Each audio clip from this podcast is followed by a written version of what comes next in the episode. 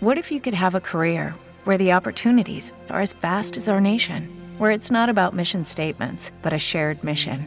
At U.S. Customs and Border Protection, we go beyond to protect more than borders from ship to shore, air to ground, cities to local communities. CBP agents and officers are keeping people safe. Join U.S. Customs and Border Protection and go beyond for something far greater than yourself. Learn more at cbp.gov/careers. We want the truth, so watch Truth Wanted live Fridays at 7 p.m. Central. Visit tiny.cc slash YTTW and call into the show at 512-991-9242 or connect to the show online at tiny.cc slash call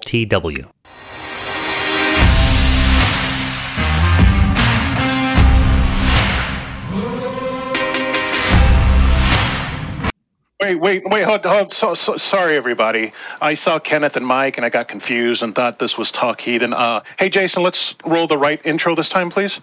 Yeah, I gotcha. Damn it, Greg. Amateur hour.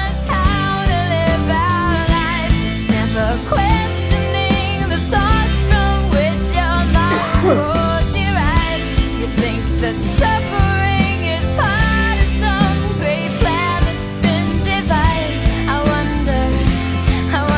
Oh yeah. Oh yeah. Welcome to the Talk Heathen takeover of the atheist experience. It, it was a hostile takeover, all right? And I'm just going to let you know we're right up front. We've got Matt at a secure second location right now, and if you want to see him back in the future, you're going to need to go subscribe to Talk Heathen. Okay, we're just going to call it what it is. All right. And while you're at it, go subscribe to Truth Wanted, go subscribe to the nonprofits and secular sexuality, and we might, we might give you your precious Matt Dillahunty back. All right. It's definitely not because I overslept or anything like that, and that we just have to do it now. It's definitely not not those reasons at all. So don't think that by any means. Okay, look. In, in all seriousness, Matt, Matt's fine. Um, as far as we, as far as we know, but he's feeling a little under the weather, so we're we're filling in, recovering today. Uh, we're looking forward to having Matt back here in the future. But still, like, go go subscribe to the other shows, you maniacs. With that in mind, uh, with me today, J Mike. How I want to call myself like K Eneth. K- Well, yeah, we had that whole that whole yeah, fiasco last week. Some uh, I think like the first live comment I saw was "Ooh, Jay Kenneth and Jay Mike." Because Right. uh, yeah, if you if you tuned into last week on Talkie, then we kind of like morphed in uh, the the son and the father, so to speak. the so. the two headed monster of that's Yeah. right. Yeah, that, that was fun seeing people talk about how like there's just different versions of like the J Mike like Trinity or whatever. Um, so- I got a kick out of it. I thought it was funny. yeah. Well, look. Okay. All, all all joking aside, we got some calls to get to. J Mike, are you ready to take some calls? I'm ready. Hopping into calls right away Awesome. is always glorious. Well, let's uh, let's head north first. We've got uh, Leopold up in Canada, who apparently wants to talk about hypocrisy and uh, anti-Christian sentiment from within the atheist community. Leopold, what can I do for you? Hi, uh, nice to uh, talk to you, Kenneth, I believe. Yeah. Um, and uh, hi, Jay Mike. Uh, yeah, I had a question. So, um, I mean, if that's okay, if I can jump right in. Please. Sure, Leopold. All right, good, good. So, yeah, so my question was, um, how come that we live in um, an era where, for example, you know, um, the climate where everybody is apologetic if something goes wrong, um, you know, sensitive to others' needs. So I was wondering, given this climate, um, when is the atheist experience going to issue any apology towards the Catholic Church, perhaps for some insensitive comments? You, you want the atheist? You think that the atheist experience should apologize for insensitive comments to the Catholic Church? Am I am I following? Yeah, yeah, because I mean, I've heard that um, should um, you know somebody make um, insensitive comments, like if somebody were to make um, hypothetically from the atheist community against the prostitutes that are referred to as quote sex workers, they would apologize. So I was wondering, I mean, when when is the atheist experience going to do the same for the Roman Catholic Church? I'm I'm wondering if maybe you can help me out. What would be an example of like an offensive comment toward the Catholic Church? Oh. like like if I were to say that the Catholic Church is like an international criminal cartel that protects pedophiles, would that be an example of like a thing that would be like offensive to the Catholic Church?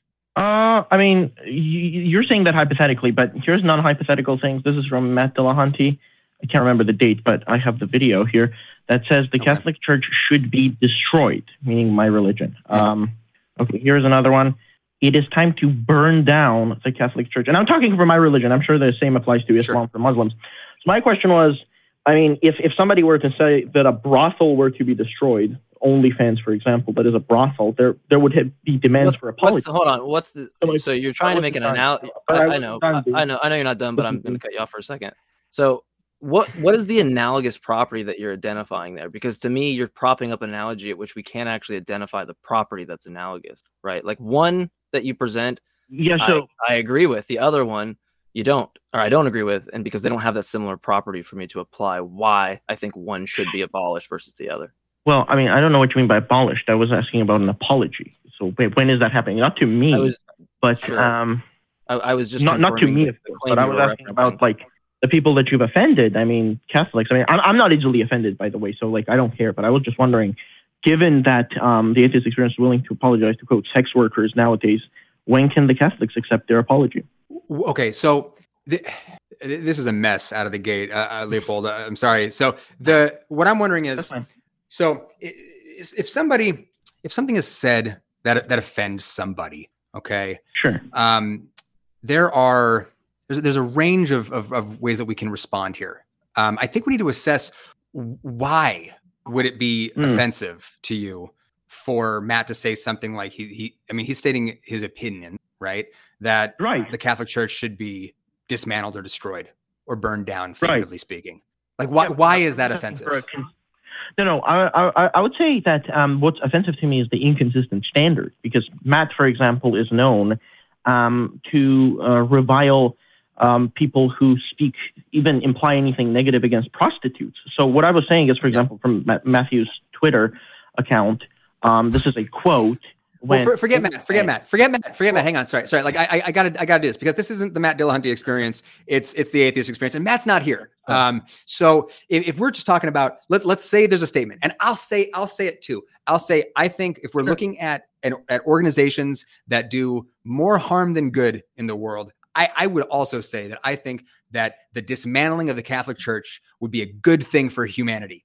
Okay. Sure. So, so why so agree. I've now said something that may have offended you. Why should I apologize for that? Well, I, I wouldn't say that I want you to apologize anytime you offend me. I'm just asking why is it that certain groups, um, whether that be religious or non-religious, can expect to. Um, so, for example, I would have no problem, but had I made similar comments about, let's say, transgenderism or the LGBT uh, pride parade, which Isn't- I don't necessarily do, um, I wouldn't. I, I wouldn't be, for example, welcome at atheist experience were, were I um, were I to be um, So an atheist. this goes back to my what I said a second ago, which is what's the analogous what's the And- and- analogous property between what you're propping up, right? Like you seem to presuppose that I can I have this thing that you guys are trying to dismantle and talk about, right? And then there's this other thing, and you just right. presuppose that that's on the same playing field. My argument is that they're not. There's not an analogous property there. Yeah. What is the analogous property between the two? Because one is clearly Well, I mean, Catholicism is uh, well. We're talking about my identity, right? I mean, I'm a Catholic. Well, hang, hang on, hang on. So if, if somebody if somebody were to say if somebody were to say transgender people should be destroyed,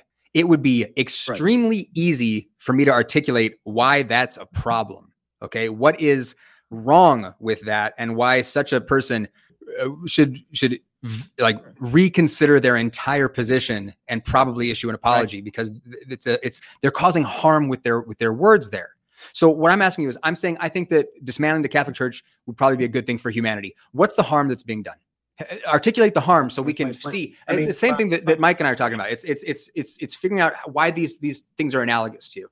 Right. So it's my identity, right? For once. So I, I was un- wondering, yeah. Why we're not taking away your am I- identity as a as a Catholic. That's to not to? Am I going to be? no, no, no, I'm going to stop you when you make when you make an error in your reasoning because it when you, You haven't this is heard the me. pro- this is the problem I'm having. Okay, what you're doing is you're you'll go on to something and you think it's on a on the same level playing playing field as the thing you're criticizing, right? So when you say like Sure. you bring this, I identify as as a Catholic.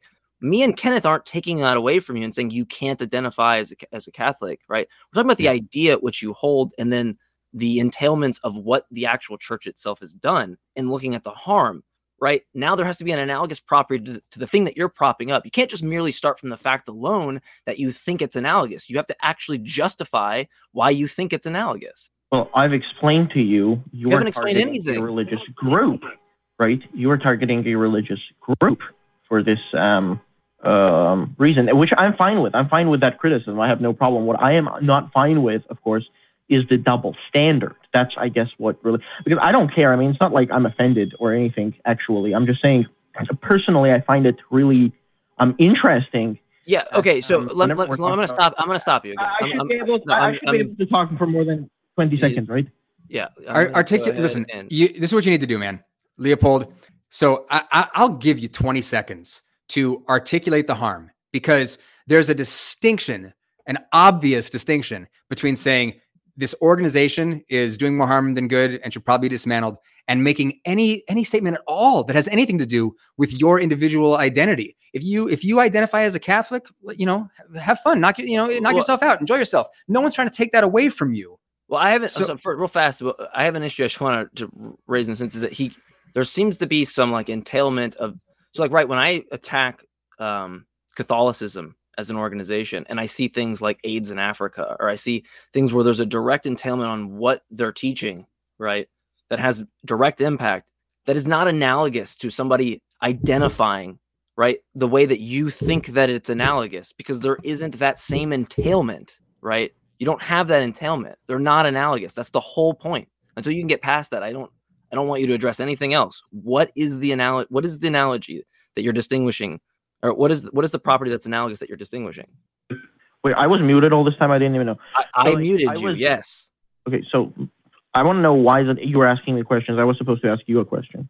no i'm asking you a question The, the reason why the if host of the raise- show you, look, look, I'm not gonna let him, I'm not gonna let you go on to talk about something being analogous if you can't actually have a justificatory p- position on why it's analogous. We're not gonna start from the fact alone that you think they are. You're gonna have to establish that. You're gonna have to work. You're gonna have to. You're gonna have to try. Yeah, I've explained because you're offending um, a large group of people based on something they uh, identify with. So when you're, for example, making this sort of indictment against Roman Catholics, I'm fine with that. Okay, as long as we can expect the same kind of treatment for others, but we don't. You're begging the we- question we again do. because you're assuming that they're on the same playing field. Uh, if you can get it there, then help me out. But you can't just start from the fact alone. Because when you make that statement, listen to what you're saying. You're making the statement that I can agree with you because it's analogous to this thing, but you're not being held to the same standard. My my objection is they're not on the same fucking standard. So Yeah. please, ma- please make the case the work. You have work to do that you haven't done. If I was a teacher and you presented this to me, I would say sit back down and do your work. You did not do it. I mean, I did my work and I'm waiting for my, my answer, but you're not giving me, right? You're switching the. I'm, Um, I, I, no, No, I'm stopping all, listen, you. all, all that you're doing at this point, You're Leopold. So you're listen, you're complaining okay, about you're complaining about this this this alleged double standard, but not doing anything to articulate the that there even is a double standard here. Okay. yes.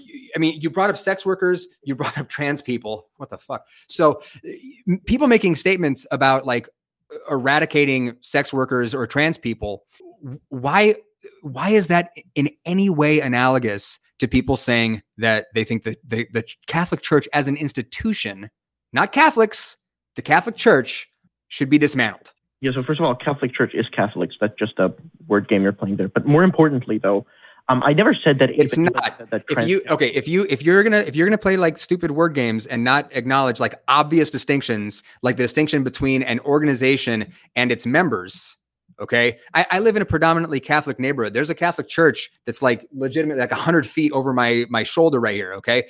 And those people are not in the vatican making the decisions all right? There's a distinction between these families in my neighborhood who go to church on sundays and just kind of do their thing and the larger institution and that's that's super obvious. And we've lost the caller okay. So It's, it's a What a- really simple task. It, it's like we're look. I'm not going to let you start from the fact alone that you think it's analogous. No, You're going to have to try. You're going to have to do something because if your criticism is that you start with the fact alone that these two things are analogous, and there's some like Kenneth said, there's some double standard. No, I just reject that you think they're analogous in any way because one does actually need to be abolished, right? And there's an example of you could use uh, law enforcement or things like that, where there is an actual means for maybe us to reform, right? What it Hmm. means for law enforcement, right?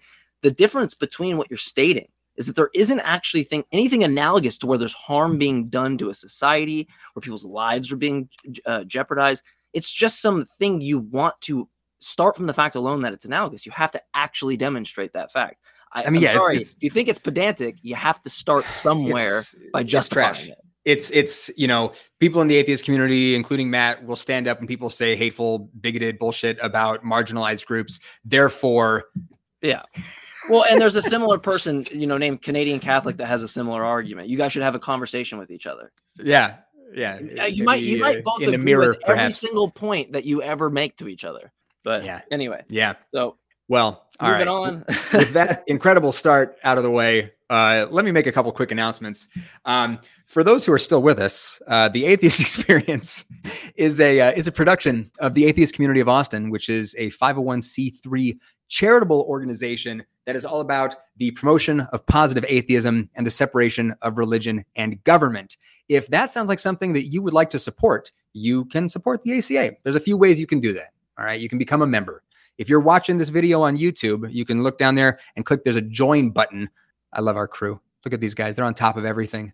Uh, you can also support us on Patreon after you've clicked that join button. You can find us at patreon.com slash the atheist experience. Um, we have a channel also. If you're not watching, if you like to get your your content in, in audio form, we have a channel that houses all of the shows of the ACA in podcast form. Visit tiny.cc slash AEN podcasts.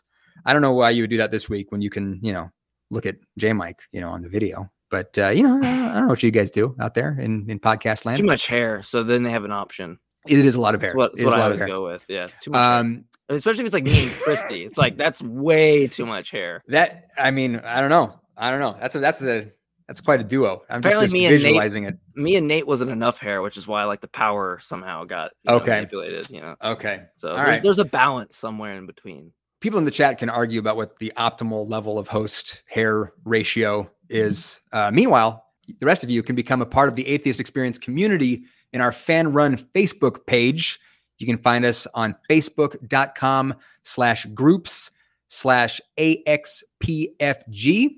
In addition, we have a private fan group that you can be that can be found at facebook.com slash groups slash AXPPFG. Um, all right if you want to continue this discussion after the show, if you just can't get enough of us, you can hang out with us at ACD, our fan run Discord server at tiny.cc slash ACA Discord. Both Mike and myself will be on there afterward, taking additional questions, hanging out. Um, and be sure to go check out our other ACA shows. As I mentioned at the top of the, the broadcast here Truth Wanted, Secular Sexuality, Talk Heathen, and the nonprofits, which the nonprofits is really, really close to getting to 10,000 subscribers. They're, they're like really close. So if you are so inclined, go check them It's out. It's like nine point nine six. It's lit- it's you- yeah, You can change. Everybody can change this right now. You have the power to change it. that's right. Just Be be the help us out. change you wish to see in the nonprofits uh, subscriber count, as Gandhi said. Um, all you're pulling double duty on the ACD today. yeah, yeah. Went there, came out, came back. Um, yeah, it's a good it's a good place to hang. Um, all right, let's move on to some more callers here. Mo callers. We've got uh, it's an interesting name, Mister Warlight in Arkansas wants to talk about uh, wants to challenge the host. It says with thoughts on spirituality. Um, Mister Warlight, what can we do for you? Hey, this is Mr. Warlight. Hey, uh, I, wa- I watch this show quite a bit. You know, um, I'm I'm kind of a fan. You know, but um, I would say that spirituality needs to be embraced more. I would say um, agnosticism is more rational, a more rational approach than either atheism or any religion. and do um, me a favor before yeah. you keep going. Just do me. we're- I, I need you to throw a couple definitions on the table. I need to know what you mean by spirituality and what you mean by agnosticism. I concur. agnosticism. Um, agnosticism is the rejection. It's not a rejection of anything. It's basically it's basically a, a mindset. It's like uh, okay, it's like you don't believe that there isn't a God, but you don't believe that there is a God. Uh, atheism is basically you don't believe that there's a God, and then any religion basically believes that there's a either a God or a spiritual aspect. I believe the atheists, agnostics could even be religious. Like they could be Buddhists, uh, they can be um, Jainists, anything like that, Taoists, Okay, basically yeah, anything so- like so- that. But I believe spirituality is important because it, there's nothing that disproves Well, what is spiritual- spirituality? Hold on. When you say spirituality is important, I don't know what that means. And if you're saying it's important, then it's important for me to know what you mean by spirituality. Okay. I believe that it needs to be studied more. There's nothing that really disproves anything uh, spiritual No, or so- I'm sorry. I- I'm not trying to be rude. I just, Yeah, I, I gotta just slow wanna, down, man. yeah, I just want to know what the definition of spirituality is, well, let- let me see. and not like a Google one. What you mean by it? Because right when you already gave atheist, and I don't agree with your definition of atheist necessarily. I I mean something different. So we're already on a rocky standpoint. But I, Yeah. first, before we get there, I want to know what you mean by spirituality. Okay. Uh oh, Mr. Warlight, speak up. We're we're, uh, we're struggling with the uh, the audio feed here. we maybe get him in the queue. We can get him back in. Hopefully, if he comes back. But Yeah, I, let I want to to make queue. a point real fast. Is that I was a spiritualist. I came out of that, uh, and it's not the same meaning that New Age spiritualists use it today necessarily. Uh, so there's a lot of different definitions. I'm under the assumption that I don't think anybody's uh, proposed an actually or an, a, a universal definition of, of spiritualism. It seems to be like just something in accordance with appeals to emotion. That's all I ever hear Hmm. is that I have some appeals to emotion and I want to attach something to it that's beyond like the natural world. And Right.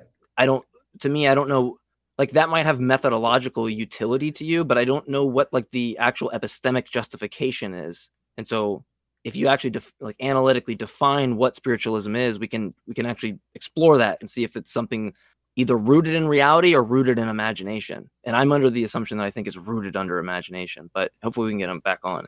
Yeah, I mean, it looks like the call has has dropped. I don't know if they're trying to get him back. Uh, listen, hey, Mr. Warlight, if you're if you're around, call back. Um, if you're still listening, we, we want to engage with your with your call here. Um, well, that's a missed opportunity. Yeah, uh, spirituality tends to be used, in my experience, as this just umbrella catch-all term to describe a set of experiences um, without providing any really clear definition. Um, so anyway, let's uh, let's move on. We've got Tim in Tennessee. Uh, Tim in Tennessee says you get confused. Hey, uh, hey guys.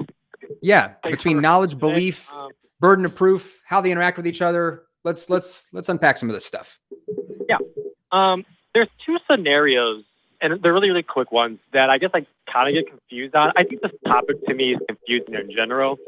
Um, but, but the two scenarios that I think about a lot that I would love to hear your thoughts on is um, the first one is if you have two theists, one who says, I know there is a God, and one who says, I believe in God. Do they have the same burden of proof? And then why or why not? And then to kind of go the other one, just so you can kind of get where my confusion might be. Um, one thing I hear all the time from the host of the show is not that they say there is no God, but I'm not convinced. But then I also hear things like, um, but I'm like 90 plus percent sure that there isn't one. So I, I'd be interested to know, well, what if you had like an atheist like that and a Christian who says, well, I believe in God, but I'm only like 70% sure. Uh, how does the burden of proof work in that scenario? And I, I probably my confusion here probably comes from not fully understanding the topic of knowledge and belief and how they relate together. So, Mhm. yeah, I'd love to hear your guys' thoughts on those scenarios um, and uh, on this topic in general. So I I tend to be a JTB guy. My, uh, Mike, should I just dive in with that and maybe we can pick yeah holes in so that? yeah i think the jtb thing's a good thing and i just want to make a point to people that are into philosophy we're going to set what are called gettier cases aside because that makes everything really Yeah. sticky really quickly Yeah. So I, I found it useful when I was thinking about this stuff. Um, so you'll you'll hear a lot of folks say that knowledge is a subset of belief. Okay, so um, belief is just is just the state of being convinced that something is the case, right? So if we're talking about belief, I mean, you can you can believe all kinds of shit. It doesn't necessarily rise to the level of knowledge. For something to be counted as knowledge, uh, you'll hear people talk about justified true belief or JTB. All right. Now we've got some conditions. Okay. Uh, for a belief to count as knowledge, it has to be justified. Okay. There has to be some something there to support this belief uh, as being true. All right. You'll hear us talk about true being that which is, is consistent with or that which corresponds with reality. All right. And then you have to be convinced it's true. So when you get these elements coming together, you've got something that we can, you know, describe as as knowledge. So not merely belief, belief that is justified, true, and and you believe it. Does that help at all? Yeah, no, I think so. Um, okay, yeah, I, I definitely, I think I follow that. Um, regarding regarding the question about burden of proof though so taking it to that next step all right? Yeah. if you've got two theists one says i believe i don't know we'll say i believe jesus rose from the dead. The other one says no i know jesus rose from the dead. They're both taking the position that the proposition jesus rose from the dead is true. They're both convinced of it okay? So if they're making that claim if they're saying jesus rose from the dead then they would have an equal burden of proof. Okay. So, so the, like the confidence level, yeah. So I guess I was thinking maybe you know before was like, well, the burden of evidence might vary depending on how how confident you're trying to get someone to, right? So if, Mhm. someone was trying to get someone to the point of saying they're like, this is a fact that all should accept versus like, this is something that I've been convinced by. Um, that even though that confidence level between these two people is, is pretty different, um, the, the the burden is still the same. It's kind of helping what you're saying, right? Yeah, I don't know. uh, I don't know if the confidence level is different. Like, like wh- what is the the confidence level that's required for someone to be convinced? I, I think you're either convinced or you're not. You know, Yeah, and I I'm mean, on a, I'm on an aspect of that. You're regard if you just take the p- proposition to be true, um, your confidence level to me is irrelevant. Like the claim has a burden of proof. This whether or not the state of affairs is is actually the state of affairs that that requires a burden of proof.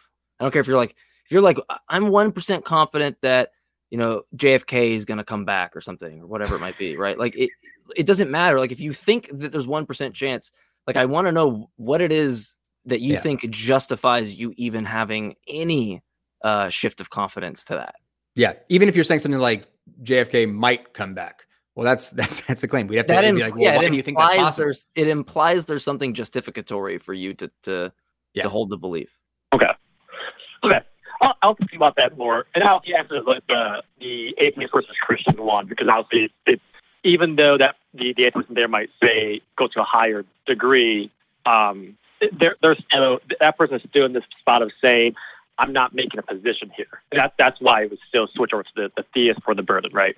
Well, I mean, i i it's less about the, what position someone holds and more about what their posture is. So if if you encounter an atheist who's like, I'm I'm convinced there's no God. I believe there is no God. They have adopted a burden of proof. They you'd, you'd want to ask them well, why, you know, and let them let them explain it. Um, you'll but you'll run into some other stuff. I mean, it, it- like if someone was to tell me that they believed in a God that was perfectly just and perfectly merciful, I would say that's a contradiction. I, I don't I don't think that can exist. That that that strikes me as being impossible. So there I would go because of this, because that is necessarily contradictory. Uh, I I would say that God doesn't exist because it can't. Yeah. So that that's where there would be a distinction. But it, but again, I'd be adopting the burden of proof when the instant that I say I'm convinced such a God can't exist. I would have to show my work. Yeah, and I actually like I take a burden of proof on some of that, right? Like Thomists that I talk to, they take a position that God is pure act, and we don't have to get into the whole nuances of like potentiality and, and actuality and all that. But the point to me is that when you say that God is pure act, it means that he could only create the world in one way. It implies something called necessitarianism, which is the idea that the world could only be one way, which I think is self-defeating, right? So I could then make the Yeah. inference from those rules to say, okay, well, if it implies necessitarianism, then that God does not exist because necessitarianism results in uh, what you call modal collapse, and you just don't want that. I mean, some people might argue against it, but for me, I'm going to adopt the burden of proof on that specific God or that specific analytic definition because I can actually show why it's it's just not coherent, uh, Yeah, not even just not coherent, game it's just contradictory to believe in. Right. So Yeah. yeah, I mean, me and Kenneth had a conversation about this before the show. It's just you're gonna have to supply something when someone goes like, "Well, you can't prove that some, um, you know, like maybe some definition of God we've never heard of doesn't exist." It's like, well, yeah, I I can't possibly know what you haven't analytically defined to me, right? But Yeah. you know, I'm not gonna make the statement that the, the proposition God doesn't exist is is in its in and of itself a contradiction. I'm not going to make uh, those types of claims, but I can adopt a burden of proof um, on Christianity, for example. I will take that burden of proof, but um, just depends on what God we're talking about from my perspective. Gotcha. Okay. Yeah, so I'll, I'll think about that more. And that's that's really all I had. I just it, it's always been something that's like, well, this is interesting. Like, and so I, um, I.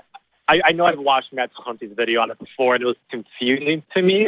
but I, I think the way you guys kind of broke it down was helpful. So, so thanks. And I'll, have to, I'll think about that more and just kind of see how that Well- how that impacts me. So, thanks, guys. Well, uh, I want to ask you one more thing because this goes into a thing about atheism and agnosticism and that whole kind of well, I Mhm. believe agnosticism is lacking, you know, the belief, and some atheists are gonna take a definition like that. My thing is, doesn't it really just matter what we mean by whatever utterance we say? Because really, it's just some grunt we make. But doesn't it like focusing on like what you mean by this is fine, right? But it seems like when you come down to it, rather than playing a semantic game, I'd rather just know what you mean. If someone goes, "Well, I think you're an agnostic, J. Mike," and I'm like, "Well, no, I'm an atheist," like that's fine. They can take that position, right? But I'm going to let them know Hmm. Until you until you like really give me an argument or something like that for the God you believe in or define it. Um, that's that's what's going to predicate my uh, where I shift the burden of proof onto myself, and I'm okay with taking that. Yeah. Um, You know, we could we could run God's this. a squared circle. I don't believe in it. Right. we you know? could run this in yeah your god's a married bachelor we, we could run this in real time because tim you're a theist right Correct. so do you, So, I mean, well, yeah. you want to you want to talk about it i mean like like what do you believe and why it's what we do here You know, um, I I have this kind of goes into why I, I've had the question that I asked you guys. Um, if you know if you know the name like John Lennox, he was influenced by a lot by C.S. Lewis. I have been interested in how they have talked about God and a lot of their arguments. Um, you guys have heard them show tons of times, and that's why I wasn't sure if I wanted to use them right away. But you know, there, there are things like um, there, there, are things like here are here are different things that we look at nature, right? So the fact that things exist, the fact that consciousness has risen, uh, the fact that, and this is probably more of a complicated debate, but like there seems to be the fact that humans evolved either either spiritually and or suspicious of things, um, and so there's this puzzlingness to why is it that everything seems to either ap- appear. I, I think even Richard Dawkins has, has used the quote, "Nature is not designed; it just appears to be designed." But then I, you know, I've heard these guys kind of go, "Okay, but then why why does it appear that way?" So uh, this kind well, of yeah, because, well, because it, it's going to be Yeah, ad yeah. hoc, right? Like Yeah. to, to make that point to say like you just look at the situation and go, well, look at this, but but not realizing like the best odds of survival or reproduction in an environment or adaptation or these types of things. Like right, like we can look at um uh diffusion of gas or snowflakes, right? That seem to have this like ordered, complex type of thing, but not knowing the cause of it and why it's that way, right? Like if you're gonna just assume it's ordered, and I make this conclusion that anything ordered must have an intelligent designer or whatever. I mean, the fact that you can posit an ad hoc perspective is we can do that. That we can view that as a hypothesis, mm. but I don't know why we would do that in lieu of ignorance of the actual facts that could get us. Because right, um, what I'm going to ask is like I don't see the logical contradiction of order absent a god. I don't see the or the fact that we look at something like adaptation Right, right. and then we go after the fact like wow Yeah. these things are adapt like right it just presumably seems that way when you try to account for the data uh, in that way as opposed to um, kind of starting epistemically from the ground up without any presuppositions or assumptions right Right, You know, and, and so these are these are you know topics I would have to think more about. But I, I think I went to my initial kind of you know conversation starter. Um, these kind of arguments, and I, like I, I, you guys have heard these forever. um, they're they're at some level. I, I, can use it here and admit at some level not the world's greatest argument, and that's that's why I was kind of into this idea. Well, I find them still at, for some reason semi convincing. That's why I would say, I, well, I do believe, but I also sit there and go, I know there's a problem here with some of these arguments, so I am I have been convinced by them. Whether or not I can choose that or not, I, I, I have. Um, but then at the same time, I also go, but I also think that there's a lot of room for error with these arguments, and that's why that, and that yeah, that kind of goes into what, what we just talked about. And um, sure so but you would. So- agree like that you're you're the way you kind of interpret these things like from your own mental state right is not actually like indicative of what the state of affairs could be right like there's going to be an independent mechanism or methodology for that correct like you would you would you would agree not bogging down on like oh it kind of appears this way that might get in the way of whatever the methodology is that doesn't Oh. account for those types of biases, right? I, do you understand the point I'm trying to make? Um, let me let me try to. The way I understood it was maybe maybe that's not the point you're making, but uh, the what, I think I heard was, you know, if you if you put the God claim there, you might stop from getting other other possible true answers. Is that Well, what or- kind of going with? or you can you can fall victim to things like confirmation bias where your your interpretation of the data can be influenced heavily by you know your your Mm. preconceived notions or biases right um i it, it sounded to me a minute ago like you you said that you need to think about this stuff more. And i would never in a million years discourage somebody from thinking about this stuff more. But it always sort of drives me nuts when people say that when i when i want to talk to them about what they believe and why. Because you, as of right now you you are convinced that a set of propositions related to uh, like a god belief are true. Um and something got you there. So there's a i mean if we take a snapshot of where you're at right now and whether or not you have good reasons to believe what you believe um, there's a conversation there that can be had no matter how sophisticated your knowledge is of all these different arguments Sure. um, Sure. I, I I constantly find myself engaging with people and wishing that they would just do that and just take that snapshot and and do sort of a, a self inventory and go, well, do I have good reasons Yeah. for believing what I believe? And if not, to to adjust accordingly.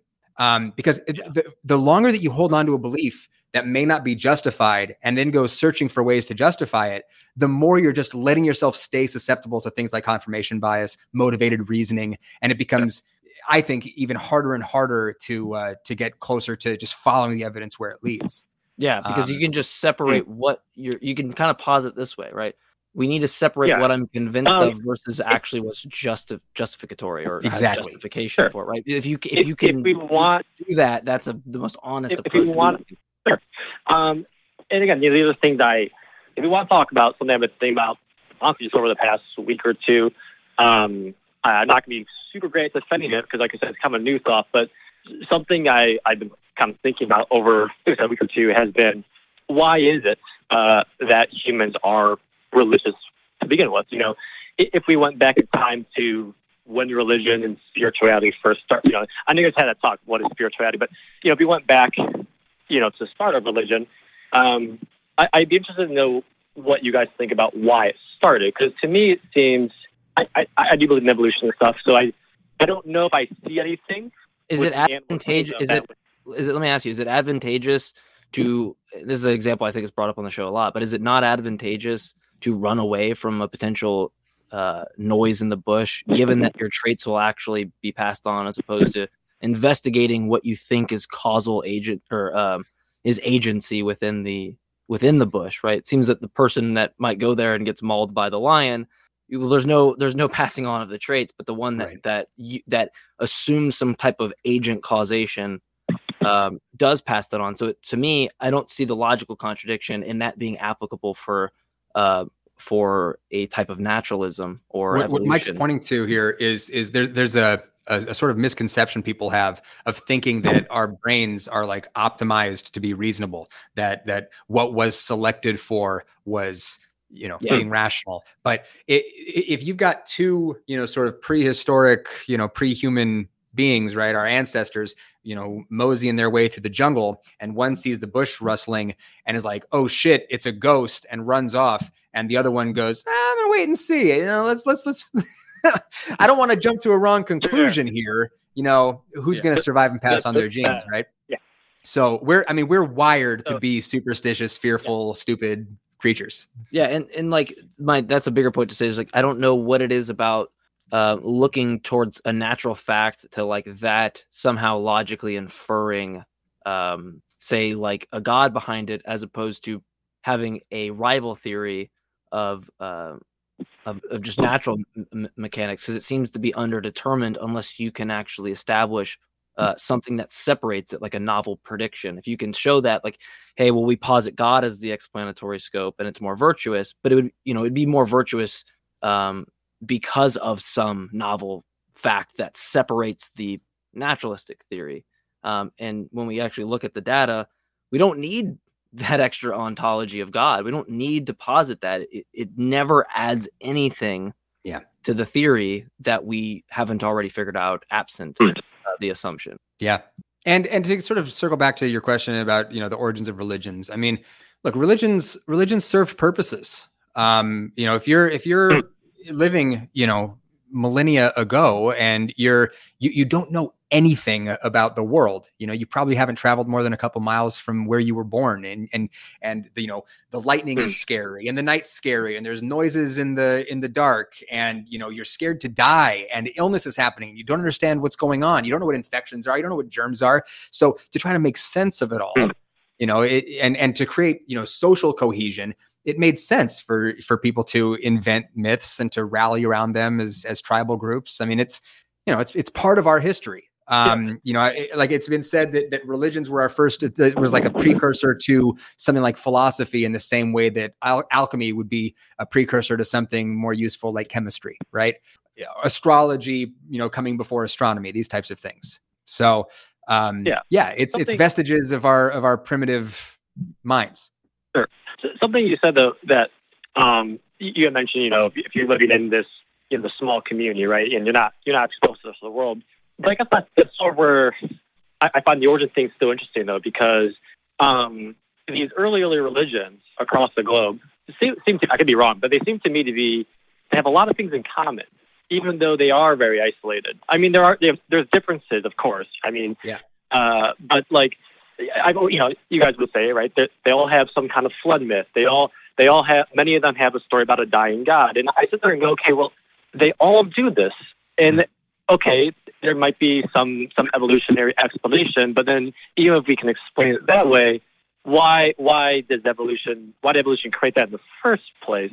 Well, Uh, evolution wouldn't have created that stuff. Evolution wouldn't have created that stuff. But if we talk about things like religions, um, you know, a lot of religions having flood myths. Well, where did people live? People live near bodies of water because we kind of need water. And and you know, when you live by Yeah. a river, you know, I mean, But- rivers flood.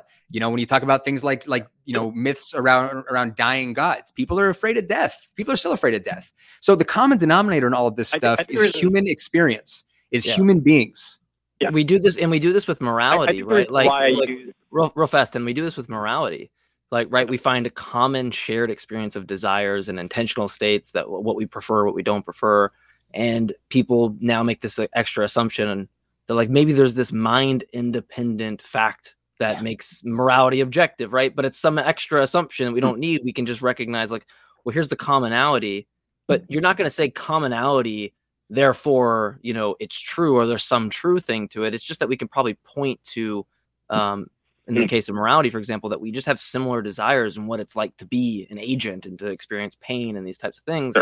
Does it elucidate some independent like reason or some new thing we should use to explain it? I think the god thing is the same thing or spirituality or whatever you posit there. Like you have that work still has to be done on its own from my perspective not merely Yeah.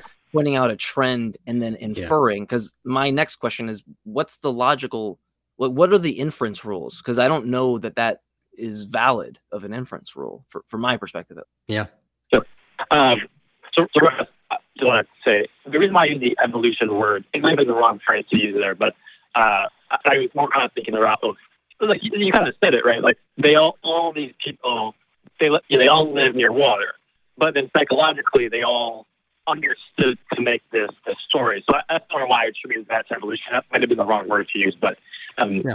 uh, to your current question, sorry, could you rephrase that for me? Which one Wh- which question Kenneth? that. Uh, the last question. I think that was you, J. Mike. Uh, And, and we're gonna th- this will be we'll, we'll have to end the call after this. So let's let's let's put a tidy little bow on this so we Yeah. can move on to This some other callers.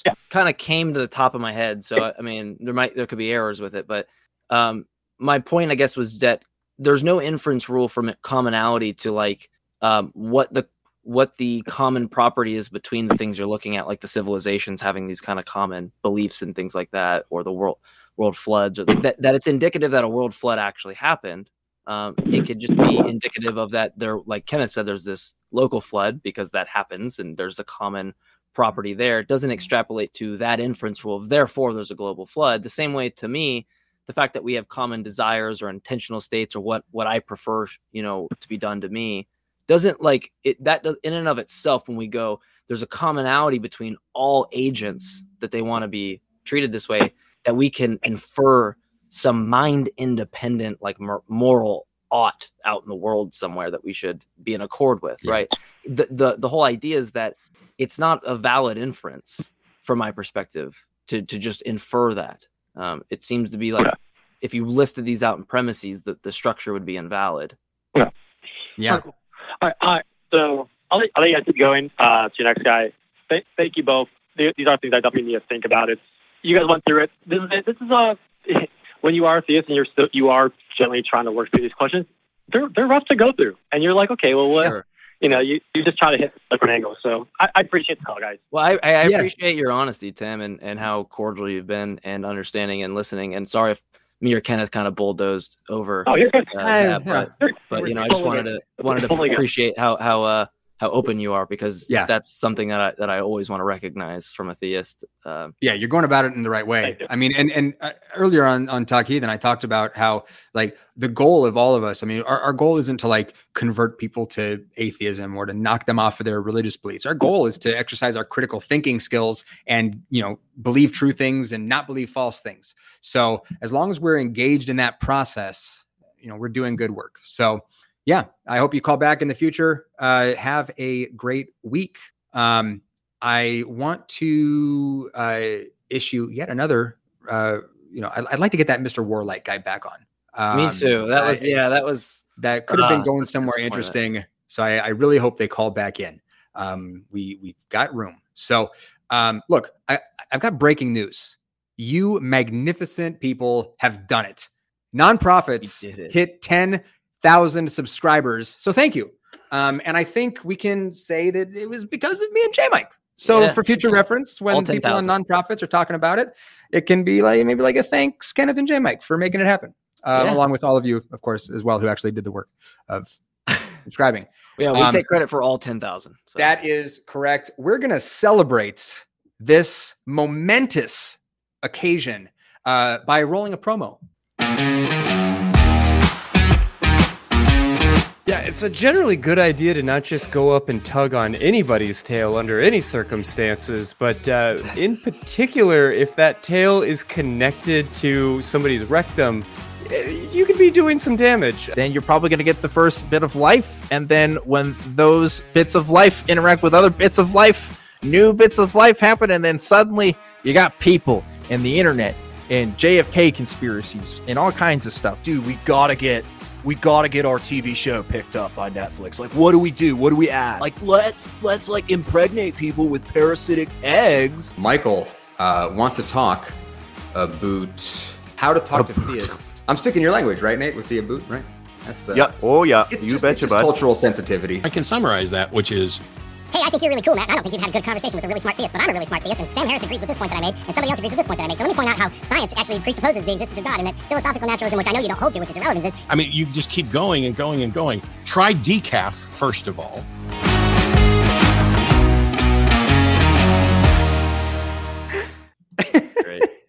Man, listen, Matt needs to go into that like extra chipmunk gear more often on the show. Um, cram more content into a shorter show. Just, just a, just a thought.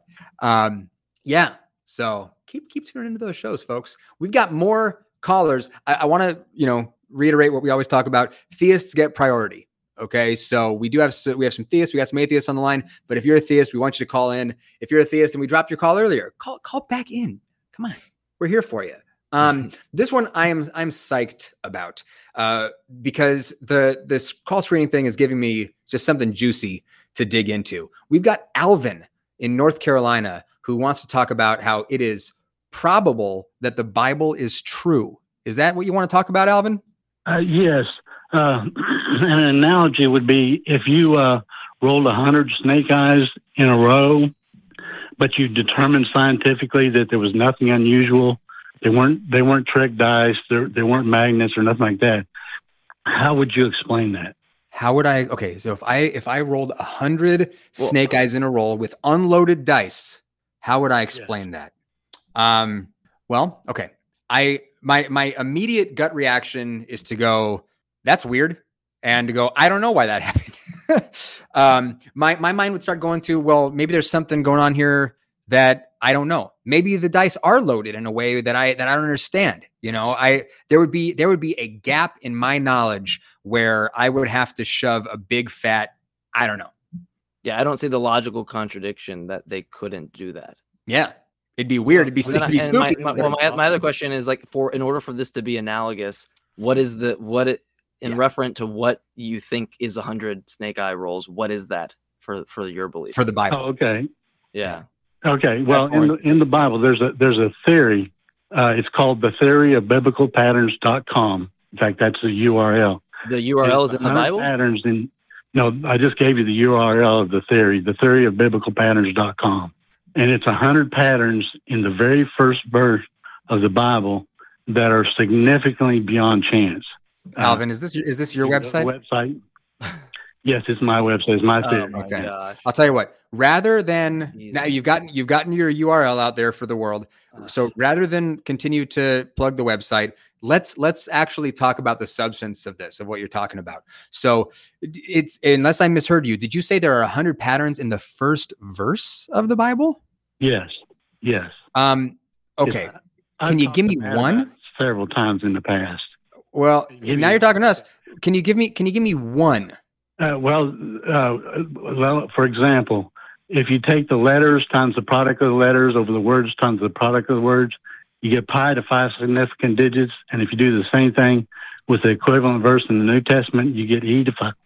That- five yeah, num- numbers are, and are take- dec- no, no, hold on. All there's no prescriptive meaning there, so uh, that. I'm just gonna reject that. I don't, I don't like the conspiracy aspect of like doing. Do- well, hang on. We is got not- to Alvin, do you understand what Mike means by a prescriptive meaning?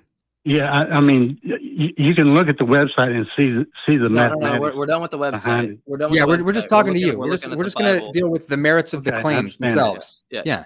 I'm sure your website's gonna get some traffic off of this. So don't worry about the website. Just just let's talk about the ideas. Okay. Okay. For that equation and all its related patterns, just this is just one of a hundred. It's like Mm-hmm. a trillion, trillion, trillion, trillion to one that those could occur by chance. Are you are you uh, doing these this addition and these math problems with the English language translation of the Bible? No, Hebrew. With Hebrew. Does it work in English? No, it wouldn't work in English. I mean, I Does it doubt work I mean, does it work in any other yet languages? no, it- you have to use the original Hebrew because that's the inspired word of God. Could we do could we do something similar with other books that have nothing to do with, you know, spirituality? Yeah, Find find I've passages in other many books. Experiments. Yes, I've I've looked at. uh, Well, I have a standard set of like twenty million uh, sentences, and I've tried the like the hundred patterns, and the you don't get past about the tenth or twelfth one in these twenty million sentences. Okay. I, So I let's- have, sorry, go ahead. Ken. Let's let's let's okay so let's say that you have identified like a, the genesis 1 1 and some new testament verse and there appears to be this this uh this correlation between their sort of mathematical properties. What does that tell us about anything? Well, that proves that proves that a higher intelligence had to have written Genesis one one. Now it could have been why wait wait wait wait wait. Why why on earth would it prove that? Why on earth would it prove that because just like rolling a hundred snake eyes, if they're not trick dice, there had to be something supernatural occurring. I, I have me- something. I hold on. I have Go ahead, something worse than that. Let's grant it. Right. Let's just grant it. It can't be done without an intelligent designer. That doesn't get you to that God is that intelligent designer. Could it not still be consistent with deception that somebody is deceiving you, I- especially something intelligent? I Uh, don't no, I don't. I don't know why aliens No, because wouldn't I- be intelligently d- deceiving you in that. Like, what? Where's the contradiction in that as opposed to a god? Well, I proved that it could not have been an extraterrestrial from, you know, another planet because the the uh, patterns of Genesis one one are in the universal constants. I show that all over the place. What does that? So what does that have to? What does that have to do? What does that have to do with these patterns in beings inside the universe? yeah How does that this is- negate this my is- criticism is? Who it, How does that negate my it proves criticism? that the person that it proves that the person that wrote Genesis one one had to have created a universal constant. Th- th- that is, hold- hold it, on, it does no such thing, Alvin. Let me ask you this. Let me just really quick. Okay, I, I really want to try to, to to break this down like as as simply as I possibly can and not overcomplicate it. What's the verse in the New Testament that that matches Genesis one one in this way? John one one. John one one. Okay. Um, do any other verses in the Bible do this? I haven't looked at any other verses, but there, a lot of other people have found a lot of patterns in a lot of verses. Come on, man. Is this is this serious? Yes, I'm serious.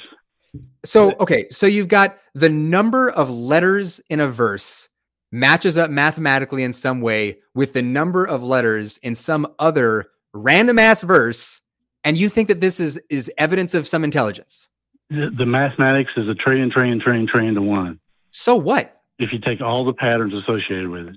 Right, and still, so what? I, I don't even think that your assessment of that is right. Even if it is, so so what, Alvin? So what?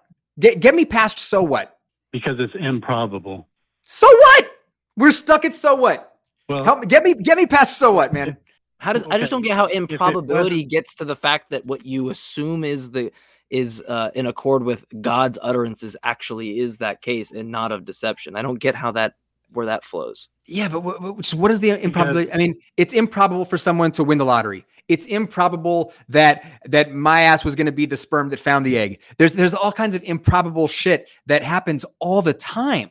So so I'm stuck on so what. I, I and I, I want to. I'm gonna give you one more chance to get us past so what, and then if, if we can't get there, we're gonna have to move on to other callers. Okay, okay, the chance of, of winning the lottery is like one in 300 million, but 300 million people play. So it's one to one. Sooner or later, somebody's going to win. This is the very first verse of the most read book in the Bible that matches 100 patterns, and they're all over universal constants. But you're okay, so you're not substantiating any patterns not- at all. All not- you're we're saying is that there are patterns and you figured those out. To me, it just sounds arbitrary because I'd actually have to need to see to see the look or, or d- need to look to see your um how you actually calculated the the pro- the figures in the first place. And the New Testament isn't in Hebrew either. Well, that was the second thing I was gonna say. Was gonna say There's there's there's so much there's there's there's like layers on layers of why this makes no sense, Alvin. So you, I mean, if we go from something improbable appears to have happened based on how you're interpreting the data here, okay? So what? Improbable things happen all the time. But I've done the math. It's like one in it actually between Genesis one one and fulfilled prophecies. It's the same level as the the fine tuning of the universe for life. So- one so- so 10 what? to ten. So what? One hundred twenty three. Okay, look. So look, what? So this- what? That's This hold on, hold on, real fast, real fast, real fast. okay. Scientists it- know. Stop, stop, real fast, real fast, real Science- fast. It's real fast, real fast. You say it's the same as like the calculations of the constants of the universe, right? The, my, my I have several problems with. it, Okay, because when we talk about the constants, I don't know that when we use something like the mass of a neutrino being in like kilograms or whatever, that we're not making a mistake of measurement from the offset. So I don't know what that means. I'll let I'll set that to the side. Uh, and typically the the analogy that I give there is like it could be the case that we measure LeBron James in like uh, let's say light years, right? And he's 10 times 46 to the light years in height. And we could say if he was 10 times 47 to the light years in height or 10 times to the negative 45 light years in height, he couldn't play in the NBA. And he, we would be right because those figures are the difference between a 60 foot lumberjack and a six inch tall LeBron James, right? But what we could do is say in a fluctuation of inches, a more precise, accurate, uh, accurate measurement of the constants, we could go, okay, it's just the case that if we measure in inches and we say there's a 5% difference in LeBron James's height in inches, not only would he still play in the NBA, he'd still probably be one of the best, right? So it doesn't analogously, I don't know what the the constants you refer to are because it just seems to be arbitrary. And then secondly, when you talk about the the calculations, I don't know that your calculations are even uh, precise or not just begging the question for the conclusion that you want in the first Yeah, place. Nothing about this uh, speaks in any way. There's there's no way to to to link what you're saying to the idea that the Bible is anything other than just like uh, any other book. Um, and you can you can play with numbers all day long. We could we could we could do it with LeBron. We could talk about you know well LeBron is you know like six foot eight, but his number is twenty three, and two plus three is five. And if you have five times this, and I mean you can you can drive yourself nuts with numbers playing all kinds of stupid games. It does, you're not proving anything, man. And you don't seem to understand that. So I we're gonna have to move on to other callers because we are not gonna get past the so what. my- yeah, exactly. My question is like, I don't know where the line is drawn on the conspiracies that you don't accept on, in virtue of numerology, but the ones that you Yeah. do accept in virtue of the confirmation you bias you bias you have with the Bible.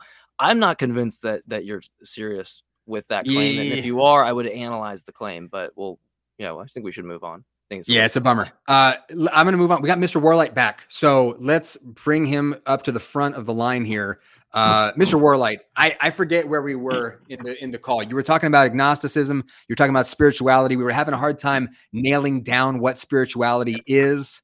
Um, let's let's try to pick this back up, my friend. Yeah. Um, I was giving my uh, definition of spirituality, which I believe to be the quality of anything related to soul or spirit. Um, why Did- would I? okay. Why is an Can- atheist would I accept the soul? Yeah, that's spirit? that's not a super useful uh, definition. Um, like Uh, it's It- not a super useful definition. Come on, guys. Hey, It, it- it's like if it's like if somebody asked me because now you got LeBron in my head, Mike. If it was like someone asked me, "What is basketball?" and I was like, "Well, you know, it's a game that has the quality of basketballness." you're playing. You're playing, dude. That applies to any definition ever. Nothing's concrete. Yeah, We but if you can't actually, if- look, if your if your explanation, look, Warlight, Warlight, if your what's if your explanation involves things that we don't, we can't even presume as a candidate explanation, like a soul or spirits, like Yeah. I'm gonna have to stop you there. I'm not gonna just go, yeah, you know what, that that checks out. Let's move on and go to the next thing because I grant souls and spirits. No, it's the same problem. You still haven't substantiated something. Why am I gonna? If, if we have an issue about spirituality not being substantiated in the first place, why am I gonna let your analytic definition be something that's also not uh, substantiated? Doesn't make any what sense. spirituality is, man. I know what spirituality is. I was a So let's stop spiritualist. playing Semantics, And this alright? is my background. This is what I came out of. Well, there- there's there's a distinction between semantics and just trying to get on the same page with definitions, man. So, I mean, what it says for the call screening software here is that y- your claim is spirituality is more rational than atheism slash religion. So, uh, out of the gate, I'm I'm super confused by what you're talking about. So, if, if we're if you're saying that spirituality is s- something that engages with the spirit or souls, then you've you've you're, you've still got all your work ahead of you to establish that spirits and souls are are a thing. So maybe maybe that's where we should start. Hey, Maybe the initial claim is uh, Yeah, the I'm soul not- is a thing. Okay, okay. Spirits or souls are a thing, is is what you're saying, right? Well, I, I'm asking you what you're saying. Okay, I'm saying there's nothing that just proves anything soul or spiritual related, supernatural. There's nothing that disproves that. Therefore, agnosticism is the most rational stance on that. We can assume, we can say we don't know, and then Okay, so- yeah, you can be an atheist, but but we can also say, hey, but I don't really know, and so atheism, we can't really say that's the most rational stance. War, Warlight, Okay. there's a leprechaun in my car right now, and you can't prove that I don't have a leprechaun in my car, but you'd probably be reasonable to say that there's not a fucking leprechaun in my car, right? I can say I don't know if there's a leprechaun in your car. I could say Yeah, but Yeah, based on the reality that we share and the fact that you don't experience car and he- leprechauns, Yeah, you would probably you'd probably say it's reasonable that I don't actually have a leprechaun in your car. Why? Because there's not an implicit or empirical basis for leprechauns, correct? This thing is midget. Is the color green real or the green clothes? Is gold real? Can there be a little midget that broke into your car? with a pot of You know what you should do. You know what you should do. You You know what you should do is uh is just like answer Mike's question instead of instead of going off on some other tangent, man. I mean, so like if say say we were saying something like it is more. I mean, you're talking about what's more rational. So if, if I was saying something like it's more reasonable to believe that we can interact with Zeus than that we can't. Okay. Um, and I was to take the position and say, well, you can't prove that Zeus isn't real. Therefore, I'm justified in, in my conclusion. Do you see what a mess this is logically? No, no, you're saying that you're justified belie- your belief in Zeus. I'm saying I'm justified in my in my non-belief in Zeus or my non-belief that there isn't a Zeus. Therefore, you know, I believe in as above, so below. Nothing really exists, you know, or just all manifestations of atoms and stuff that is here, but we can't explain why. What are you talking about? You're all over the map, man. I mean, this this call. I mean, this is like this is like watching laundry in the in the dryer when there's no like static cling sheet and stuff's like sticking together and then going apart, and it's like uh, like like, like what are you oh, talking about, dude? Man, why you gotta throw insults at me, man? Why you gotta throw insults at me? Look, Come look, on, man. look, look. There's. I'm not throwing insults at you. I'm not throwing insults at you. I'm specifically asking you, what are you talking about? We need Yeah, like yeah, a you- you thesis. Yeah, you haven't the- even put anything on the table for us to That's what I'm analyze. talking about. You you threw in the leprechaun analogy. So my what I'm talking about is okay. Agnosticism says we do not know. if there's a God? We do not know if there's a if there's not a God, there is a God, right? But we can't prove either one. Therefore, Let me ask you this. Gnosticism is the rational sense. Let me ask you this: if if if you don't know if there's a God or not, do you believe in a God? No. So so would would that would that just hypothetically would a person who doesn't believe in a God be an atheist? Um, a, per- an atheist says there is no God, so they believe that. That is there's is not accurate. Yeah, look, maj- like, Man, what is look, agnostic? Well, look, look. So words are know- words I words ha- words are not I know what you're prescriptive. gonna This is no. This is a look, this is just a simple um, lesson on how language works. Okay, Pre- language is not prescriptive. It doesn't make prescriptions on how we ought to use a word. It's descriptive. And do you know how it changes? It changes in virtue of ad populum, how people use the word over time, and the majority of people that use it.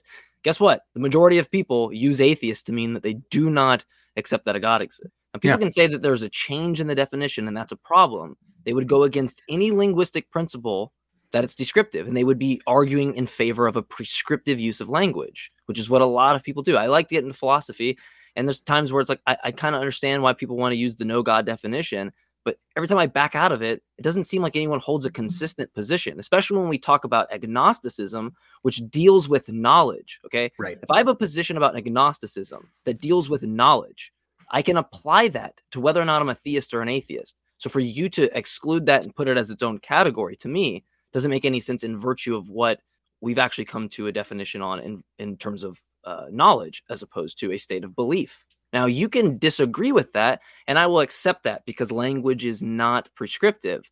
But what I'm more interested is what you mean, right? And we won't get anywhere if you can't tell me if you can't tell me anything tangible about the spiritual thing that you potentially believe in, and you can't even analytically lay it down to me in, in things that are rooted in reality, then I'm I'm justified in not accepting it, right? And then if you present things that are contradictory, I'm even justified in saying it doesn't exist. So it's going to be analytically defined on what you give me. And if you give me something that's incoherent or contradictory, then it doesn't exist. And But everything in this call, everything in this call is framed around the question of what is more rational. So you've put stuff on the table about souls and spirits. You've sort of misused agnosticism as if it's some sort of like mutually exclusive category that's separate from atheism, which it isn't. Um, and you've still got all of your work ahead of you to demonstrate what's more rational, what's more rational about all the soul and spirit shit. You know what a soul and a spirit is. Spirituality pertains to that. No, I Um, don't know what a soul is because it has no basis in reality. D- Don't, I'm not going to let you say you know what a Well, hang on. soul is when I don't hold a justified true belief on what a soul is. Just tell us what a soul is, man. Oh, hey, when I say um, when I say we cannot disprove spirituality, I'm saying we cannot just disprove the existence of souls and spirits. You What's know a soul? What a soul and spirit is, right? So you know What's what a I'm soul? saying. So stop pretending. What's like a you're soul? Not giving the right definition. Hold on, What's no, a no, soul? no, hold on, hold on. Wait, So- wait, wait, Mike, Mike, I, I, I, I really want him to do it. What is a soul? An unfalsifiable per- proposition is what he's giving. That's Maybe the I don't know. Maybe he's about to blow my mind. What's a soul?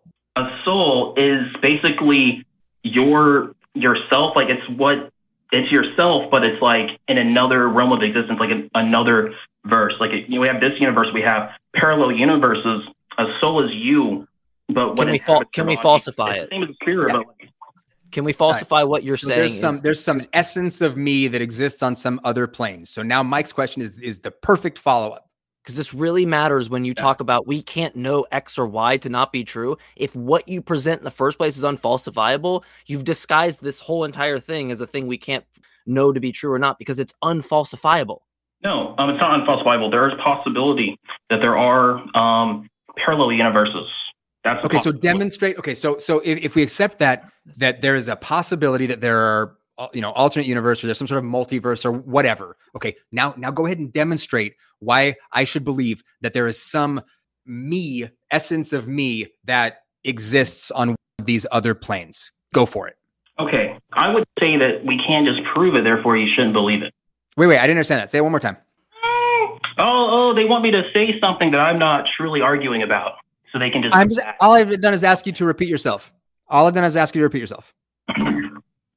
Well, I'm not saying you should believe anything. I'm saying you shouldn't believe anything. Then So I shouldn't believe that souls exist. you can believe in gravity, yeah, because that's proven. You can believe. We're not talking about gravity. We're talking about souls. So, so I shouldn't believe that souls exist. I don't think souls exist. I think I think they have disproven it. They they possibly can. You know. So I think the most rational position is we don't know if there's souls, and so Let's. Why let's are we arguing for a about- position that you're that you're conceding we don't know? This is just a waste because because Mike, this caller is a troll, and I'm gonna drop the call. Yeah, th- this is a, Yeah. it was an entire waste of time. We don't Um, know. Okay, cool. Then we def- we literally debunked everything that you came in here to talk about. Cool. That was like I like I feel dumber now. My thing is like if you're gonna prop up some some definition of something and positive. it Nah, as, he's like, just- something he's- that he's just- exists in reality and it's unfalsifiable. Yeah, we can't know or not know. that guy that guy that, that wasn't a serious guy so sorry to the audience for for wasting 10 minutes on that bullshit but we do have more theists on the line so we're gonna keep rolling those dice maybe i'll get snake eyes again maybe not we've got apollos apoyos maybe i don't know uh Ohio. calling from texas is it apoyos Apollos. Apollos sorry about that uh thinks there is a it, I got you. Thinks there is. I saw Texas, so I don't know if it could be a Poyos. You could be like, you know, Yeah. the chickens or something. I don't know. Um, yeah. he thinks there is a different standard being used by atheists to dismiss brain and vat arguments and Jesus's resurrection.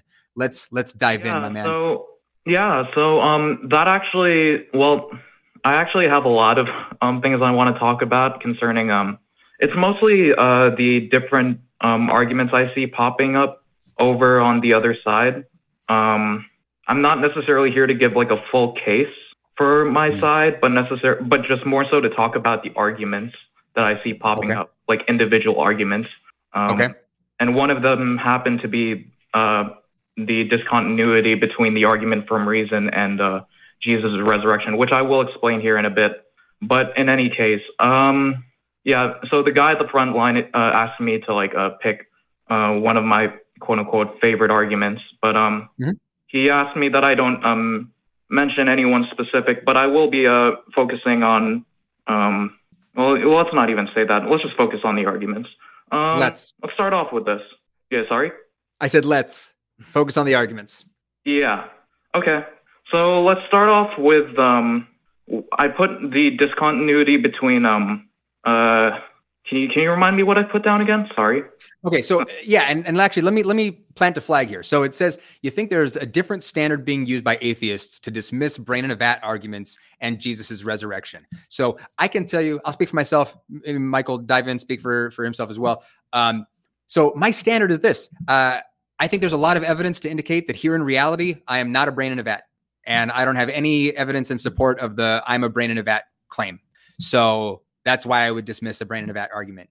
By the exact same process, I would look at Jesus resurrecting and say, I don't think that I have any reason to believe that the claim Jesus resurrected is true.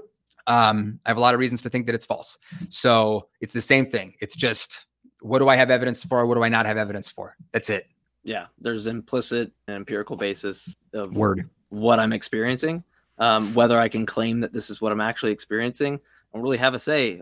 I'm dealt with what is in the confines, and if it's we're a brain in a vat in the first place, we talk about Jesus. Uh, we're dealing within the confines of the reality we, we find ourselves in, Right. and there is no implicit or empirical basis for men dying and raising from the dead, nor is there an logical entailment that if someone died and raised from the dead, that they're the son of God and that Christianity is true. That doesn't logically follow. Yeah. Even if I was a brain in a vat, I wouldn't have any reason to think I was because I'm We operating yeah in reality. yeah that would sorry can I oh okay. It's Um, all you, man. Go for it. Yeah, uh, that's that's fine. Like a lack of evidence would be a different argument. But uh, this was, and it was hard to get put this one down on paper when I was trying to describe it to uh, whoever was at the front desk. But basically, just what I was trying to say Yeah, was, just dive in. huh? I, just go ahead and give the argument. Just dive in. Yeah, so uh, this person brings up this idea of Doyle's fallacy, the idea Hmm. that um, we have to, and please correct me if this is, if there's a more accurate way of defining this, but it's the idea that um, that we, it's fallacious to say that uh, we can assume that this is the truth, this remaining possibility.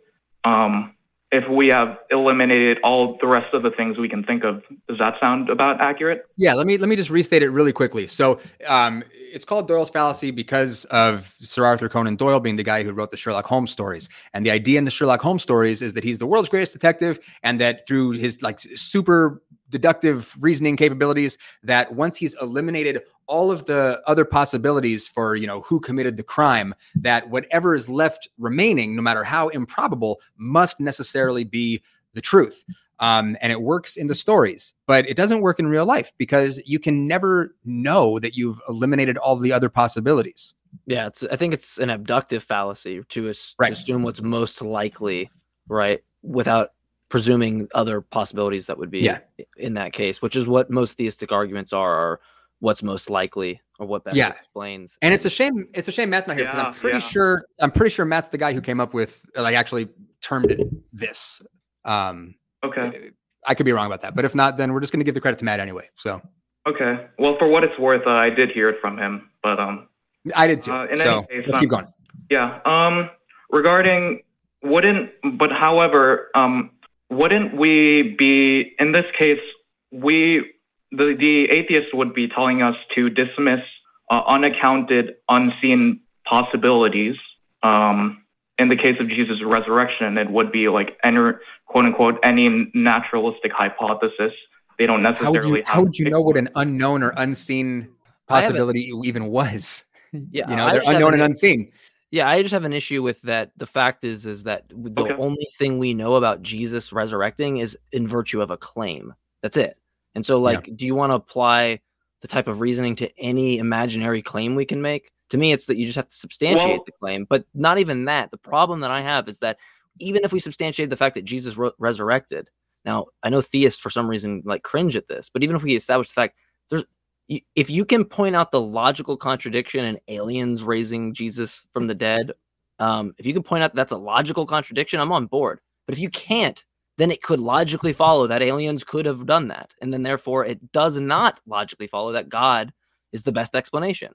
Because if you can't identify the contradiction in ulterior uh, explanations that underdetermine the claim of the Christian, then I can underdetermine it as much as I want.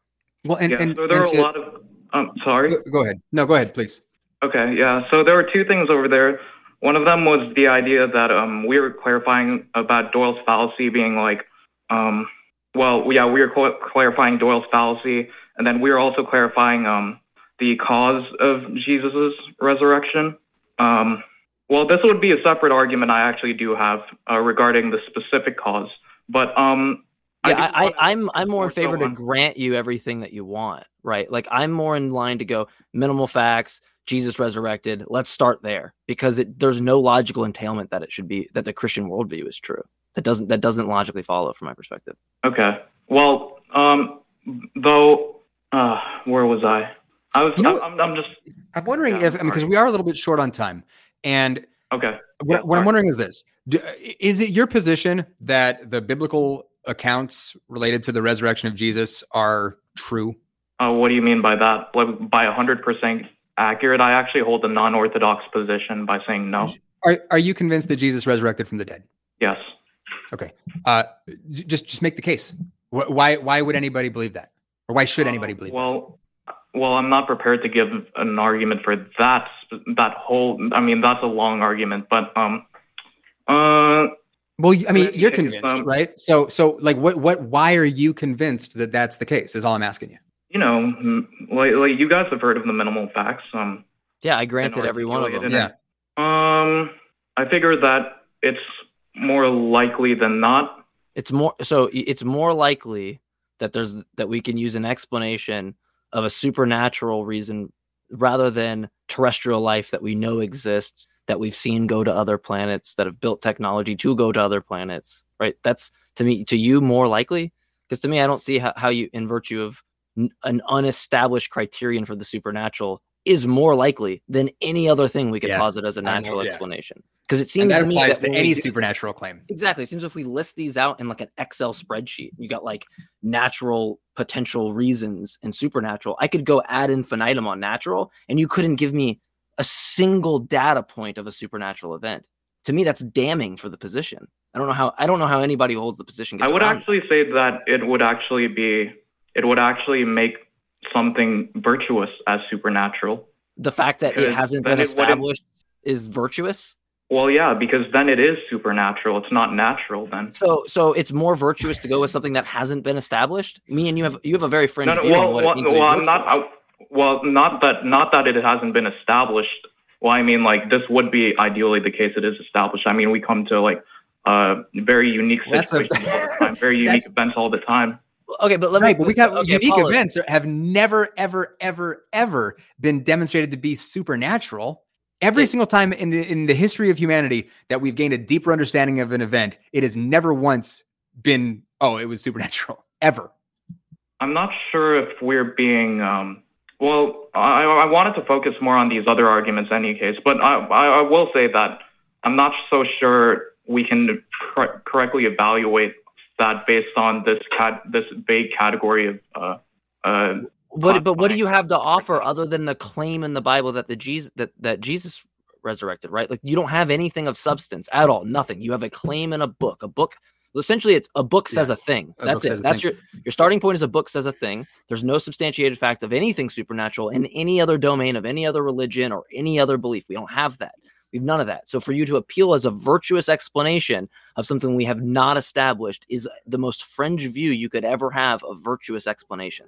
Yeah, if you can't if you No, can't bring to the well- table some some way of demonstrating that the supernatural is a thing in the first place, then I don't know why you would feel like okay about appealing to it. Yeah, that would just feel so dishonest to me. like I've written papers on the subject, but like I'm not like I said, I'm not fully prepared to give like a whole, you know, demonstration on this talk just yet. But if you be- But if you would believe like it to be true and you base Yeah. your life around it, and Yes. you're telling I me mean, I believe you can't provide is true. something, then I'm uh, I'm so somebody who's never believed I'm in Jesus quantum- or God. I don't know how that works. I'm I'm baffled to know that any person could go. I'm super convinced of these things, and certain entailments about that means that I defend slavery in some cases. And I'm not saying this about you, but this is the case for, for a lot of Christians, or that I can condemn gay people or trans people or do any of these things. But then when when pressed, when actually pressed, they're like, well.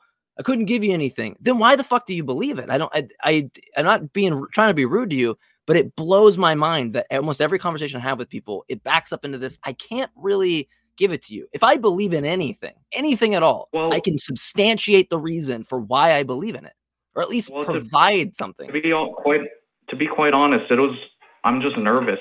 Like No, eh, look, I'm not trying Well, to and take away from yeah, you. And just- that's why that's why I was trying to like simplify it to just be like, why do you believe the resurrection happened? And we could do this with any supernatural claim in the Bible. Okay, we could do it with any claim period in the Bible, and just go, okay, why do we believe things are true?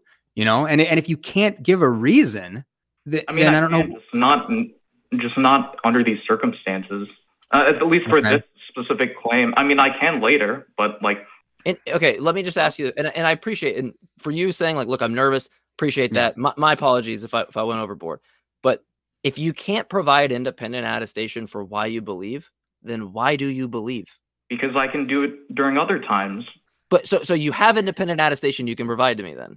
It- it- like, well, it's weird. To, it's, Just- it's a little me- odd to. First of all, I wanted I wanted to talk about other things though, but like we we pushed me all the way to talking about um proving that Jesus resurrected when I wanted to talk about a Doyle's fallacy.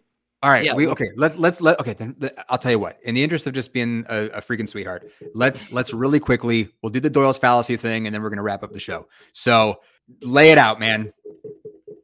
Okay, so the argument from reason, um, and I agree. I agree that it's better to say that we can't be hundred percent certain we're not a brain in the vat, right? We can't dismiss. We can't have absolute certainty. We can't dismiss that remote naturalistic explanation. Um, Doyle's fallacy is basically the is making the argument that you can't um, you can't uh, you can't make the argument that this specific explanation is probable because you haven't you're assuming that you've eliminated eliminated all the other events. Um, now, first off, uh, those don't like show up like in terms of like good evidence. Um, so in terms of like us coming to the best explanation of what our reality is, on one hand, we have our brain in the vat and we say, well, we probably aren't a brain in the vat, or we have no good reason to believe we're a brain in the vat. And although that's a possibility, um, we we don't necessarily uh, we we count that as unlikely. We don't necessarily factor it into our equation. Whereas with Jesus' resurrection, um, um, it's almost like saying we have to like like disprove like unseen naturalistic hypotheses that haven't even been thought of. I mean, that's No, the way it comes. all it is is that you, you you can't you can't come to a conclusion. You can't say we know what's going on here with any degree of certainty when I mean, if if you haven't okay with with the Sherlock Holmes thing, right? It works in the stories because it, it's written that way. But in in real life, okay, if you're trying to to make some sort of statement about the nature of reality, about the cause of an event, and and you don't know what the possibilities even are, then then how are you going to ever know if you've come to the right conclusion? We don't have 100% certainty, but it's I'm not like, talking about 100% certainty. I'm not talking about 100% certainty. Let's just go with knowledge. How can you have a justified true belief about any of this stuff? because they're the only ones that have ever risen up to, well, scrutiny or reality or possibility or the hypothesis table, if, if that makes any sense. Well, I'm not sure it does because I'm not aware of any claims in support of the resurrection of Jesus that that hold up to any scrutiny. I mean, we we still we're, we're stuck with the book says a thing. Okay, yeah, that's fine. That would be yeah, that's fine. But that but regarding regarding this point of Doyle's fallacy, I mean, or yeah, Doyle's fallacy. Um, can we grant that this is a different standard being applied when it comes to the argument from reason and Doyle's fallacy? I'm not sure. I'm not sure. I understand what you mean by the argument. Uh, Oh, it's oh the brain in the vat. Ah, the brain of bad thing. Okay. Um, okay. If I'm assessing the evidence for a claim like I am a brain in a vat, okay. We're talking about the question of belief. We're talking about things like knowledge. All right. Again, I'm just going right back to the beginning of the call. I, I don't have any reason to think that the claim I'm a brain in a vat is true. So Yeah. you know, I, but I'm not I'm not coming to the conclusion saying I am definitively not a brain in a vat. Yeah. I'm saying I don't have any reason to think that's the case. I have lots of reasons to think that I'm not a brain in a vat. So I'm not I'm not saying, you know, I am not guilty definitively, you know, with any degree of certainty. I don't I, don't, I mean I don't even think that like certainty in the way that I think we're talking about is is possible. So I, I- I'm not sure how Doyle's fallacy applies to the brain in a vat thing. If we're just talking about what's reasonable to believe. Doyle's fallacy would quote unquote apply because you're not sure if you, there's if you're like I mean like if there's another explanation that would demote another realm of reality. I'm maybe, sorry. maybe uh, there is. Maybe there is. Do I, do I have any reason to think that's the case? No. I'm, I'm, I'm over here. I'm withholding judgment here, man. I'm, I'm not. I'm not making claims of certainty with respect to whether or not I'm a brain in a vat. I'm saying I I'm limited to what my senses tell me. You know, I I appear to exist here in reality. All I can do is engage with this reality that I find myself in. As far as I know, I don't have any reason to think that I'm a brain in a vat or in any other like say, state of like suspended animation somewhere. It, it appears to be the case that I'm here in reality, and that's that's it. That's where the claim ends. mhm. Good. So I'm, I'm not I'm not ruling out other possibilities that I could be unaware of. Yeah. So thanks for that. Um, regarding Jesus' resurrection, um, if we haven't thought of any naturalistic explanation that can account for the data, and maybe we have, but and let's just say, for example, that we haven't. Um, wouldn't it be the case then, by process of elimination, not elimination like in the hundred percent sense? Yeah, how do we p- have a process of elimination where the supernatural is now warranted when we don't have when we've never warranted it? Why is it now warranted now? And and let's just be really honest. Let's be honest about what we're talking about with respect to data here. We've got a book says a thing. That's our data. Well, well, I, I would have to disagree about that. But How, how- uh, hold on, hold on, no, no, hold on. I, I got to stop you there. How are you going to disagree with that? Kenneth Yeah. made a point. The book says a thing, right? I can hand you a biology book, and the book says a thing, right? It can say uh, allele frequencies change over time in a population. That's evolution. It can say that. I'm- it yeah. can say that thing. What's different about that thing being said is there's independent attestation. Right. When we go and look at a population and we say, oh, hey, allele frequencies change over time in a population. There's an independent reason outside of the claims of the book. That is th- that's the task that's before you because if you just have the book, like anybody can write anything. You're now you're now committed to like a murder writing and writing in a diary that I didn't murder the person, therefore yeah, it's and true. There's let's no just keep it evidence. simple. there. What what is there outside of the Bible that confirms the the resurrection? Well, well, okay. So you've you've got Tacitus, Josephus, Pliny the Younger, and stuff like that. But in any case, uh, regarding What do they What do they say about the resurrection? What What is the What is the most favorable thing that any of those sources that none of which are contemporary with Jesus? What What What are those sources? What's the the most favorable thing?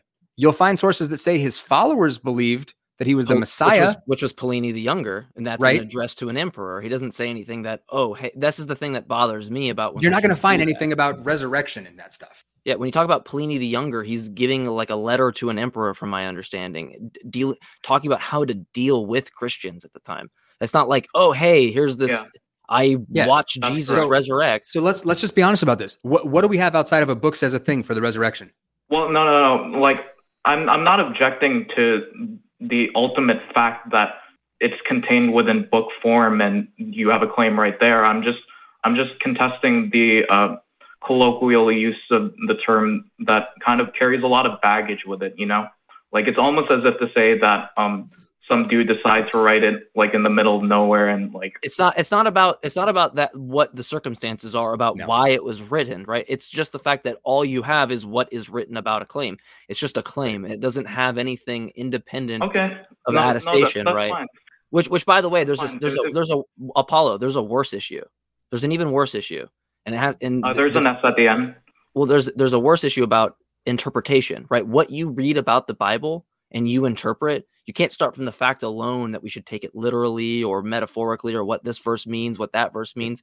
You there's there's another issue of something you haven't independently justified which is how do you know that the interpretation at which you take reading about god's utterances actually align with his intentions and desires now, everybody does this from their own assumed interpretive principle.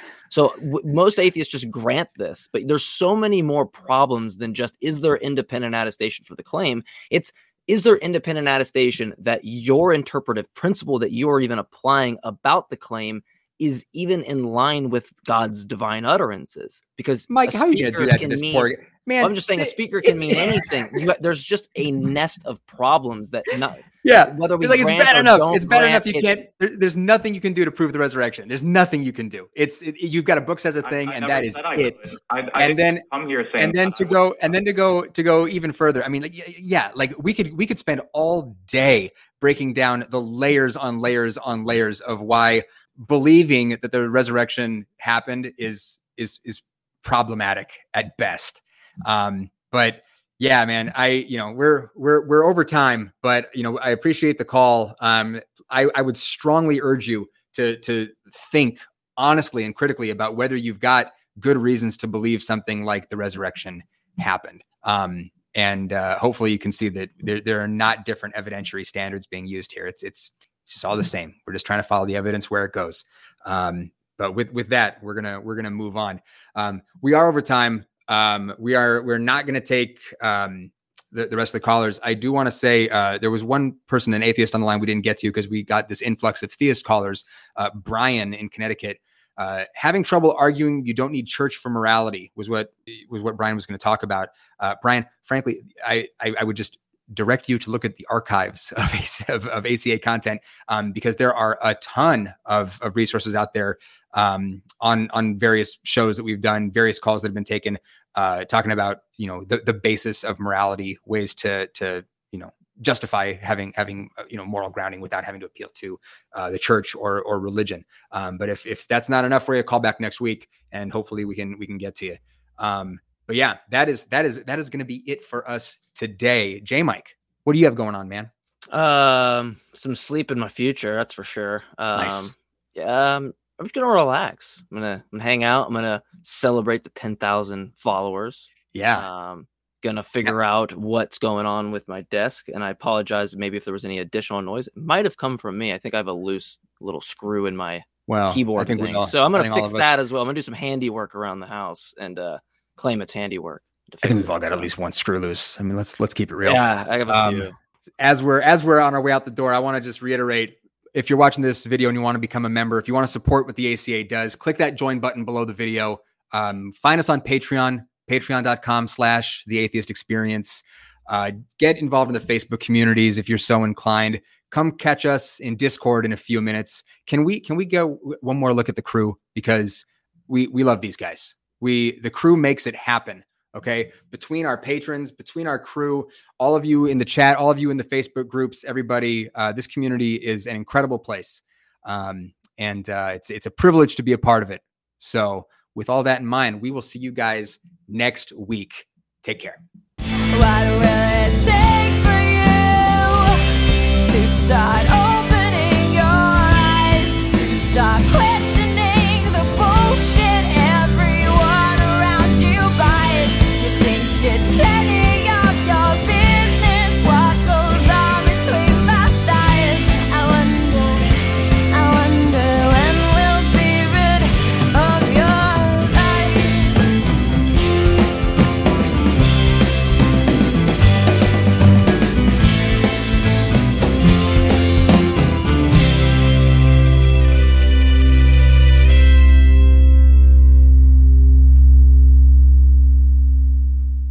It's time to get sexy, so watch Secular Sexuality Live Thursdays at 7 p.m. Central. Visit tiny.cc slash YTSS and call into the show at 512-991-9242 or connect to the show online at tiny.cc slash call SEX.